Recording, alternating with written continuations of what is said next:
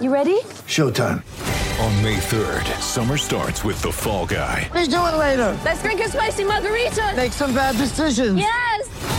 Audiences are falling in love with the most entertaining film of the year. Fall Guy. Fall Guy. Fall Guy. That's what the poster said. See Ryan Gosling and Emily Blunt in the movie critics say exists to make you happy. Trying to make it out? Nope. Because I don't either. It's not what I'm into right now. What are you into? Talking. Yeah. The Fall Guy. Only in theaters May third. Rated P G thirteen. G'day, Mike Hussey here, but you can call me Mister Supercoach. K F C Supercoach B B L is back and there's twenty-five grand up for grabs. So what are you waiting for? Play today at supercoach dot com dot a u. T's and C's apply. New South Wales authorisation number T P slash zero one zero zero five. Okay, let's uh, kick things off tonight with a look back at the Big Blue. The fifty-ninth edition did not disappoint at the rebuilt Allianz Stadium, a game that ebbed and flowed before Melbourne Victory finally came away with a three two win in the first game at the new venue in four years. One of the Victory goal scorers was, of course, Nick D'Agostino, who uh, joins us on the line. Evening, Nick. Evening. How are you guys? We're great. Good, Good to mate. have you on the show. Um, that was, well, from my vantage point at least, a rather typical Big Blue. How was it from the playing side of things?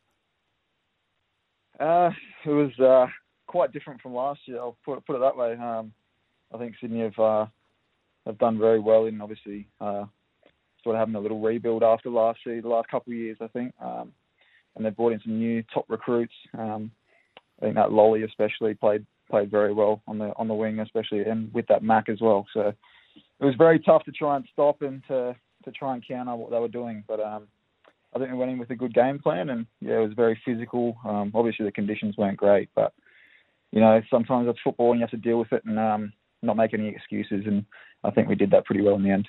Yeah, I thought you did that very well, mate. I was sitting next to Simon and, um, I mean, from my point of view, obviously a little bit frustrating. The boys couldn't get away with a win, but you guys seem to just have, have built on. It wasn't a great game uh, from the team, but, mate, you still to still come away with a win, score three goals. Your goal in particular, I mean, the header, an incredible finish, and, and your finishing in general has, has improved a lot, particularly in the last two years. Is that down to just more experience and maturity in your game? Um, you know, that's brought on that composure in those moments, or is it something in particular with the help of Popper that you've been working on? Yeah, I think it's a little bit of everything. Um, obviously, I've I watch a lot of football as well, so I'm watching a lot of top players um, all around the world, and especially how they move in and around the box and just get into goal-scoring positions. So I'm always constantly wanting to improve and and um, make myself better um, and be the best I can be. So. Yeah, like I said, it's just, um, I think it's, obviously, I do a lot of one-on-one stuff at training as well. Obviously, Popper's helped me a lot. Um, Arnie as well, um, with the national team setups. And I think, obviously, our assistant coach, Fabrizio, um, as well, is uh, he was a top striker back in Serie A in the day as well. So he's done a lot of work with me uh, individually as well. Um, not so much on even just finishing, more so my hold-up play. Um, I think that was lacking a little bit. Um, obviously, my upper body strength as well. Um, when I was still young and sort of coming up, um, I sort of had to build that a little bit. Uh, so just kind of my all-round game, I sort of I knew I had to improve. Um, obviously, I wasn't playing at the level that I knew I was, I, was, I could play at um, in previous years and at previous clubs. So obviously, when you get signed at a club like uh, Melbourne Victory, you know you have to up your game. And obviously, I, I've done everything that I possibly can to, to try and get to this position. And now I'm just um, obviously pushing to hopefully uh, get back in that World Cup setup. Nick, I'm fascinated to hear that you, you you study other strikers. I'm sure a lot of footballers must do that around the world. Uh, who do you watch in particular, and which, which bits of their game do you try and incorporate into your? Because every every striker is different, of course, but uh, which players do you like in particular?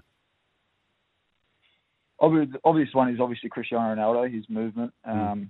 Obviously, that he's gotten on with age, just his... Um, just his little tiny uh, movements inside the box just to get into those positions to...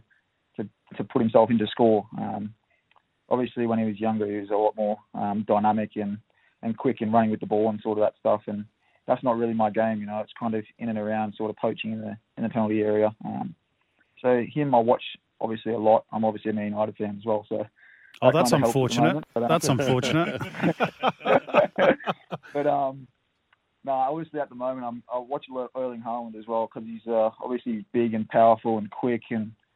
Obviously, I kind of I kind of think of myself in that same sort of way. I, I'm I'm strong and, and quick as well. So, obviously, I just like to watch a lot of players that kind of obviously play similar to my sort of style, um, that I can kind of learn and get, get a few tips off. And just, yeah, just t- mainly watching their movement just in and around the box, just to try and free myself up to obviously get that tiny little bit of time that you can um, away from a defender just to get that shot off. I've likened you to Andy Carroll, Nick, but that might be the hair.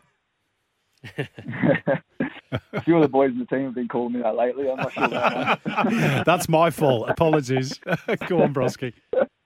Just going back to the team, I mean, you guys, uh, I read an interesting stat um, before the game that, um, you know, neither side, neither Sydney nor Victory, when going behind last year, had come back to win a game. So you guys went down one nil, Sydney back at the new stadium with a lot of momentum behind that. There was a lot of resilience behind the, the team to fall behind and still find a way back to win, end up winning the game. I mean, is that the evolution of this team? Is it something more to give you? Is that little bit extra to, uh, you know, potentially go on and, and, and go better than last year? Yeah, of course. You know, we're always wanting to improve. Um, I think that was, yeah, that was a massive thing last year that we couldn't, we couldn't really overcome. Um, especially when we'd, uh, we'd, we'd score a goal in a game and five minutes later we'd, we'd concede and that equalise or something like that. So, We just we obviously needed to build that mental resilience, and uh, I think Popper's just instilled that in us all through uh, the fourteen weeks of preseason. You know, it's just um, it was a long time. We had a lot of lot of time to work together, um, and yeah, was, that was the main point. Um, obviously, him him uh, going off at us at halftime um, kind of helped as well. Um, he wasn't too happy with our first half performance, so um, yeah, I just think uh, we know we have the quality. Um, it's just about that that mental aspect of the game that we really. We really have to keep improving on, and I think yeah, that uh, on the weekend was a was a big first positive step towards that. Uh, Tony Popovic told me, Nick, in an interview that I did with him uh, only last week, that uh, leading the line for a club the size of Melbourne Victory requires a certain level of maturity and responsibility, and that he he feels that you know you've embraced that uh, along with Jake Brimmer and, and Ben Falami, who are probably you know both similar ages. You're you're all around the same age. You're all breaking through on the fringes of the Socceroos at the same time. Do you feel that you're equipped to deal with that now at this stage of your career? Because you were a bit in and out, weren't you, at Perth and then at Brisbane?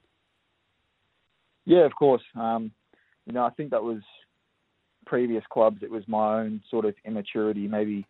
Maybe off the field as much. I wasn't really looking after myself off the field as much as I possibly could have. Um, and I think it really, obviously working with Popper, coming back to Popper again at Victoria, and uh, obviously the size of Melbourne Victory, I knew, like I said earlier, I had to sort of up my game and, and just be the best that I could be. Um, and that was the main thing for me. Um, and now I'm just looking after myself on and off the field as much as I possibly can, because obviously your body is your tool, and I want to make make the most of my career. Um, you know, it's not a long career. So obviously you have to, you have to work. It's not just um, on the pitch, but off the pitch is just as important. So that's the main sort of thing. And I definitely think I've matured over the years as well. Um, that's probably the main thing. Um, yeah. And it's just always wanting to improve and uh, just, just uh, yeah, like I said, be the, be the best I can be and, and lead that club, obviously with, with pride and, and honouring myself and my family. Um, I'm not just doing it for me. There's a lot of people that have put in the hard work to get me to where I am. So, Um, yeah, it's just a, it's a big responsibility, but you know I'm uh, I'm embracing it, and um, I'm loving the challenge. Mate, looking uh, forward to this weekend. So you're taking on the Wanderers uh, back in Melbourne. What should be a, a huge crowd. Did you watch their game? What did you make of their uh, their their match against your old club Perth? Yeah, I did watch the game. Um, I watched, like I said, I love watching football, so I watch as much as I possibly can. But um, uh, yeah, I was just I was studying. Well, obviously, I watched a lot of defenders, and I was studying how they play and how they move. Um, obviously, got uh, the new Marcelo at the back as well, and um, Gab Clure. I played with Gab in there. Obviously, the Ollie Roos set up, so I'm quite familiar with um, with him um, and how they play. Um, obviously, I've watched Marcelo when he was overseas as well, so we'll get our videos from our uh, technical analyst as well on how they move and how they play. Um, so I'll try and exploit the weaknesses they do have. Um, obviously to get myself in those positions to score goals, but I think they've done very well in obviously their their um, foreign recruitment as well. So that crippage up front is um, is is quite uh, quite annoying for back lines at the moment. So um, yeah, it's obviously going to be a tough one. I'm looking forward to it. Um, you know, we'll set up how we're going to set up and play the football that we want to play. So obviously um, they're going to have to come and and uh, match us in our against uh, obviously in front of our home crowd as well. So we're looking forward to that. Uh, just one final one before we let you go, Nick. Of course, there's this little thing called the World Cup coming up in November. You've had a little taste of international football. Um, how confident are you that you can perhaps get a seat on the plane to Qatar? Yeah, well, uh, that's obviously um, my one of my main goals. Honestly, I haven't. I want to get back into that squad. I didn't make the last camp, and um, that really, really. Uh, Didn't it didn't make me sad. It made me more obviously um, looking forward and eager to obviously start the season and start well and score goals. And that's an, as a number nine, that's my job. So I have to keep uh, performing on the pitch and, and putting the ball in the back of the net and uh, just do as much as I possibly can to, to get on that plane and to get that seat. So yeah, obviously, like I said, I'm working as hard as I possibly can. And Arnie knows the way I play and how how how I can uh, impact the team and. It's it's it's uh, up to me in the end to obviously make up his mind for him. So, uh, like I said, I'm looking forward to the responsibility and the challenge of uh, leading the line, and yeah, hopefully I can bang in a couple more this weekend. Well, Nick, you certainly made a good start to the season. That was a terrific goal you scored against Sydney at mm. the weekend. Wish you all the very best of luck against... Get ready for the greatest roast of all time. The Roast of Tom Brady. A Netflix live event happening May fifth, hosted by Kevin Hart. The seven-time world champion gets his cleats held to the fire by famous friends and frenemies on an unforgettable night where everything is fair game. Tune in on May fifth at five p.m. Pacific time for The Roast of Tom Brady, live only on Netflix. Uh, the Wanderers at Amy Park. Uh, this Saturday and in your quest uh, to make that Socceroos squad. Thanks for talking to us tonight on The Global Game. Thanks, mate. Thanks for having me, guys. I appreciate it. Cheers. That's Nick D'Agostino, Melbourne Victory and Socceroos striker. Want to witness the world's biggest football game? Head to i can win dot com dot a u, predict Australia's score with a crystal ball, and it could be you and a friend at the FIFA World Cup Qatar twenty twenty-two semi-finals, all thanks to McDonald's. Maccas, together and loving it. T and Cs apply.